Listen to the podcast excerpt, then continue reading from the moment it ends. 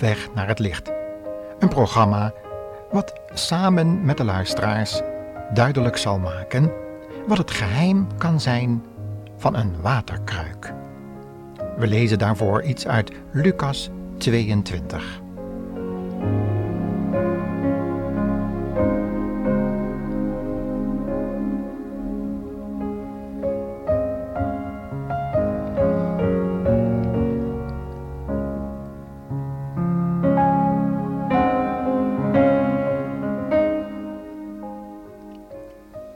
Lucas 22 vanaf vers 7 begint zo. Op de eerste dag van het paasfeest moest in ieder gezin een lam of een geitje worden geslacht.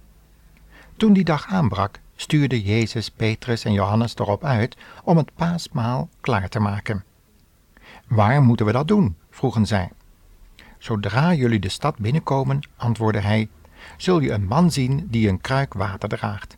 Volg hem en ga hetzelfde huis binnen als hij. En zeg tegen de huiseigenaar: De meester vraagt of u ons de kamer wil laten zien waar hij en zijn discipelen het paasmaal kunnen eten.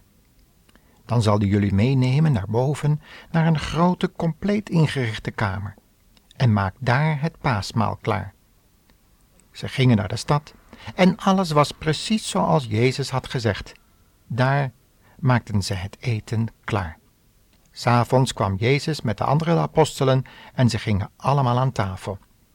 En hij zei: Ik heb er geweldig naar verlangd om dit paasmaal met jullie te eten.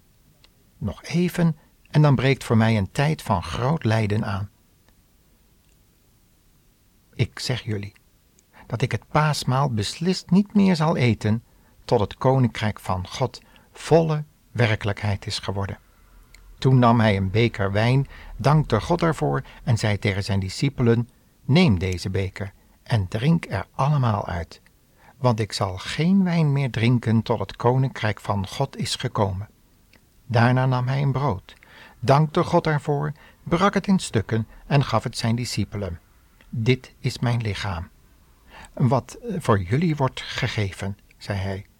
Eet het ter herinnering aan mij. Na het eten gaf hij hun de beker en zei: Deze beker wijn is het teken van Gods nieuwe verbond met jullie. Een verbond dat wordt bekrachtigd door mijn bloed, dat zal vloeien als een offer voor jullie.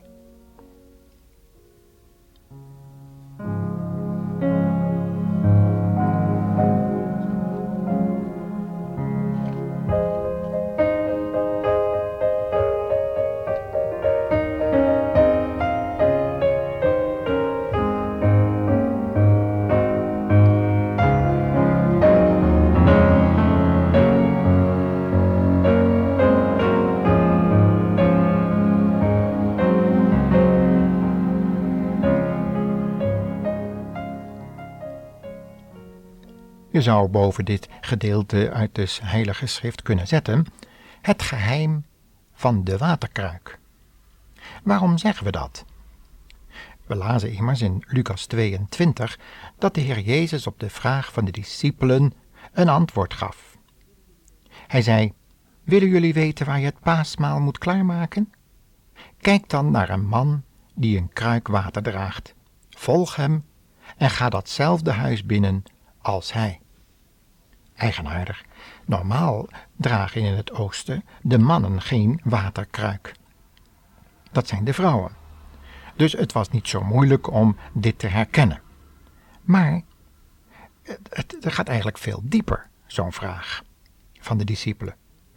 Ze wilden in alles afhankelijk zijn van hun meester. Na drie jaar omgang met hen hadden ze hem als Heer herkend en ook aangenomen. Daar ontbreekt het in deze tijd nog wel eens aan. Vaak wordt er gezegd: je moet Jezus aannemen en dan wordt je leven vrolijk en blij. Je kan dan van Hem verwachten dat Hij genezing zal geven en allerlei andere zaken om je uit de put te halen. En het is ook zo dat Petrus zegt dat Hij ons uit de duisternis getrokken heeft tot Zijn wonderbaar licht. Maar heeft Jezus ook werkelijk Zijn Heer zijn, Zijn Meester zijn in ons leven gestalte kunnen geven? Dat hangt van de mate van overgave van ons af. De discipelen hadden dat in die drie jaar omgang met de Heer Jezus geleerd. Ze hadden zijn wonderbare kracht en genezing ook gezien die hij op de mensen uitoefende. Maar toch, ze beseften dat het erom ging hem te gehoorzamen. In Johannes 15 daar staat het ook dat je pas echt vrucht kan dragen voor hem en ook echt die vriendschap die hij aanbiedt kan ervaren wanneer je hem gehoorzaamt. Die is het die mij gehoorzaamt, die ik mijn vriend noem en die ik alle dingen van de Vader zal bekendmaken. Zo hadden ze dus nu die vraag: waar wil de Heer eigenlijk dat wij samenkomen om na te denken over de verlossing, waar dat paasgaat toch eigenlijk een beeld van was? Waar moeten we het doen? Heel veel mensen vragen zich dat in deze tijd ook af. Teleurstellende ervaringen in allerlei gemeentes en in allerlei zoektochten hebben hun eigenlijk een beetje moedeloos gemaakt.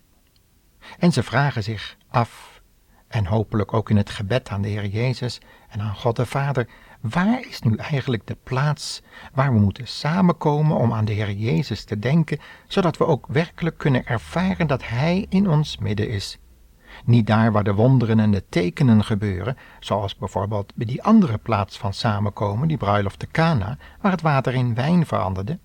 Nee, een plaats waar het altaar centraal staat, waar het offer centraal staat, waar de Heer Jezus kan zeggen, doe dit tot mijn gedachtenis, en waar we steeds weer opnieuw, elke eerste dag van de week, zoals dat toen gebruikelijk was, geconfronteerd worden met de heiland van onze ziel die zijn leven gaf voor de schapen als de goede herder. Die zei, dit is mijn lichaam, wat voor u overgegeven is. Dit is mijn bloed, wat voor de verzoening van jouw zonden gestort is. Denk eraan, verkondig mijn dood, totdat ik kom. En het is erg belangrijk om te weten op welke plek je dat mag doen, waar de Heer werkelijk in het midden is van de twee of drie. Het gaat dus niet om een massale bijeenkomst met veel krachten die daar zich openbaren en waar je emoties worden geraakt. Zeker, het een kan niet zonder het ander. Maar waar het werkelijk om gaat, dat is, zien wij Hem als het lam van God? Zo is die vraag heel wezenlijk. En wat geeft dan de Heer Jezus als antwoord op de vraag, waar, heren? Kijk naar iemand die een kruik water draagt. Wat kunnen we daarvan leren?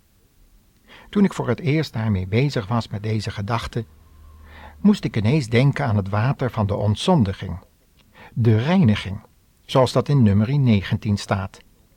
In nummer 19 gaat het over een rein man die rein water mag sprengen over de onreine, die vanwege het aanraken van een dode of allerlei andere vormen van verontreiniging, zoals dat toen de tijd heel gemakkelijk kon, en dan had je reiniging nodig en een offer moest je brengen. En dan werd er een man gezocht die zelf rein was. Ja, wil je zelf rein zijn, dan moet je een gereinigd geweten hebben, zegt Hebreeën 9 en 10. Dan hebben we vrijmoedigheid om tot de troon van de genade te komen. En zo is het ook met het avondmaal, wat eigenlijk een voortzetting is van het paascha. Willen we met een rein en vrij geweten aan kunnen zitten, dan moeten we eerst de reiniging van onze ziel ervaren hebben. En God gebruikt daar mensen voor. Hij had makkelijk kunnen zeggen: daar en daar, in die en die straat, nummer zoveel en bij die en die persoon. Die heeft een toegeruste opperzaal voor jullie klaar en maakt daar maar het een en ander in orde voor die maaltijd. Nee, de Heer Jezus zegt: kijk naar een man die gekenmerkt wordt door het dragen van ja, en dan in het verband van dat geschriftgedeelte wordt het wel duidelijk. Een water, het water van de reiniging. Waarvoor was dat nodig? In het Johannesevangelie vinden we het antwoord in Johannes 13, waar de Heer Jezus zegt dat hij de zijne heeft liefgehad tot het einde. Daar legt hij zijn kleed af, neemt een linnen doek en begint de, de voeten van de discipelen te wassen. Kennelijk waren ze daar niet op die gedachte gekomen om dat bij elkaar te doen. Niemand wilde de minste zijn van de ander, want het was eigenlijk een slavendienst en normaal stond er bij zo'n maaltijd altijd wel een slaaf klaar om de voeten van de discipelen te wassen. Dat was ook wel nodig, want ze zaten niet op stoelen, maar lagen als het ware in elkaar aan de tafel en dan moesten die voeten schoon zijn. En doordat ze vaak open sandalen hadden, was dat echt wel nodig van dat stof, van dat dagelijkse wandelen in de woestijn en op eh, stoffige straten in Israël. Dat werden die, daar werden die voeten nou niet bepaald schoon van. En voordat je dan aan de maaltijd ging, was het niet alleen handen wassen, maar er stond daar in de hoek van, een, van de kamer, van de deur, een stenen watervat om daar die voeten mee te reinigen. Dat moest natuurlijk wel iemand doen. Niemand van de discipelen had daaraan gedacht om dat uit te voeren. En toen stond de Heer Jezus op van dat avondmaal, waar ze dus met vuile voeten aanlagen, en reinigt dan de voeten. We kennen de geschiedenis van Johannes 13. Petrus die wil het niet. Die realiseerde zich opeens dat het eigenlijk te gek was wat hier gebeurde. Maar de Heer Jezus zei, als ik je niet was, heb je geen deel aan mij. Ernstige woorden eigenlijk, want dat betekent voor ons ook dat wij voordat wij aan, dat aan die maaltijd van de Heer, als we daaraan deel willen hebben, moeten wij die reiniging van onze dagelijkse wandel, wat ook de reiniging van ons geweten en onze herinnering inhoudt, moeten we dus achter de rug hebben. Anders kunnen we dat paascha niet vieren. Oftewel, de maaltijd van de Heere, het avondmaal. Dat vereist dus zelfonderzoek. En reiniging. Zoals 1 Johannes 3, vers 3 het zegt, wie deze hoop op hem heeft, die reinigt zichzelf zoals hij rein is. En zoals ook in het Oude Testament gebruikelijk was, dat we gewassen worden, zoals Ezekiel 16 dat over dat volk Israël zegt. Dat God dat volk had gevonden, maar dat niemand het gereinigd had van die periode in Egypte. En dat dat wel heel erg nodig was, blijkt wel uit het getuigenis van Stefanus na de hand, wat we in Handelingen 8, dacht ik, kunnen lezen. Want daar getuigt hij welke afgoden ze in hun leven allemaal hadden meegenomen vanuit Egypte. De sterrengod, de meligheid des hemels, de koningin van de hemel eigenlijk, en allerlei afgoden die we tegenwoordig ook wel kunnen vinden in de huidige lectuur en in de filmmaatschappijen. Het zou een onderwerp apart zijn om te bestuderen hoe al die afgoden ook onder christenen worden gevonden, ook in de muziek. Maar genoeg daarover.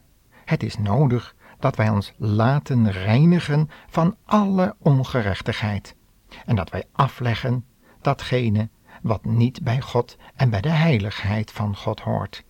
Zoals Kolosse 3 het zegt, leg dan af alle kwaadheid en boosheid en alle onreinheid, want dit is de wil van God over u, uw heiligmaking, en dat gij u onthoudt van hoererij. Ja, Petrus heeft dat ook al gezegd, dat wij de reiniging van onze ziel tot stand zien gebracht door de wassingen van het water door het woord. Ook Paulus schreef daarover in Efeze 5 als het gaat om de bruid en om de reiniging van die bruid, opdat wij in zijn heilige tegenwoordigheid kunnen komen. De vraag komt nu op ons af. Hebben wij al dat middel van God gebruikt? Door dat woord te lezen, dat badwater van het woord, wat onze ziel kan reinigen, wat ons geweten kan reinigen, waardoor we er ook achter komen door de werking van de geest, de geest van God, van zonde, gerechtigheid en oordeel in ons leven. Dat er dingen kunnen zijn die we moeten oordelen, wil God dat tenminste niet moeten doen. Daarom staat er in 1 Korinthe 11 ook zo duidelijk geschreven dat wij onszelf moeten beproeven voordat wij dat brood breken. Want anders zondigen wij tegen ons geweten, tegen het lichaam van Christus, en we onderscheiden niet meer tussen goed en kwaad. En dat heeft toch te maken met gebrek aan onderzoek naar de wil van God. Hoe kunnen we Hem aanbidden wanneer we Zijn wil niet kennen? Dat is de les van het geheim van de waterkruik, want dat water wat die man droeg, ging naar de juiste plaats toe, met de bedoeling om ons te reinigen.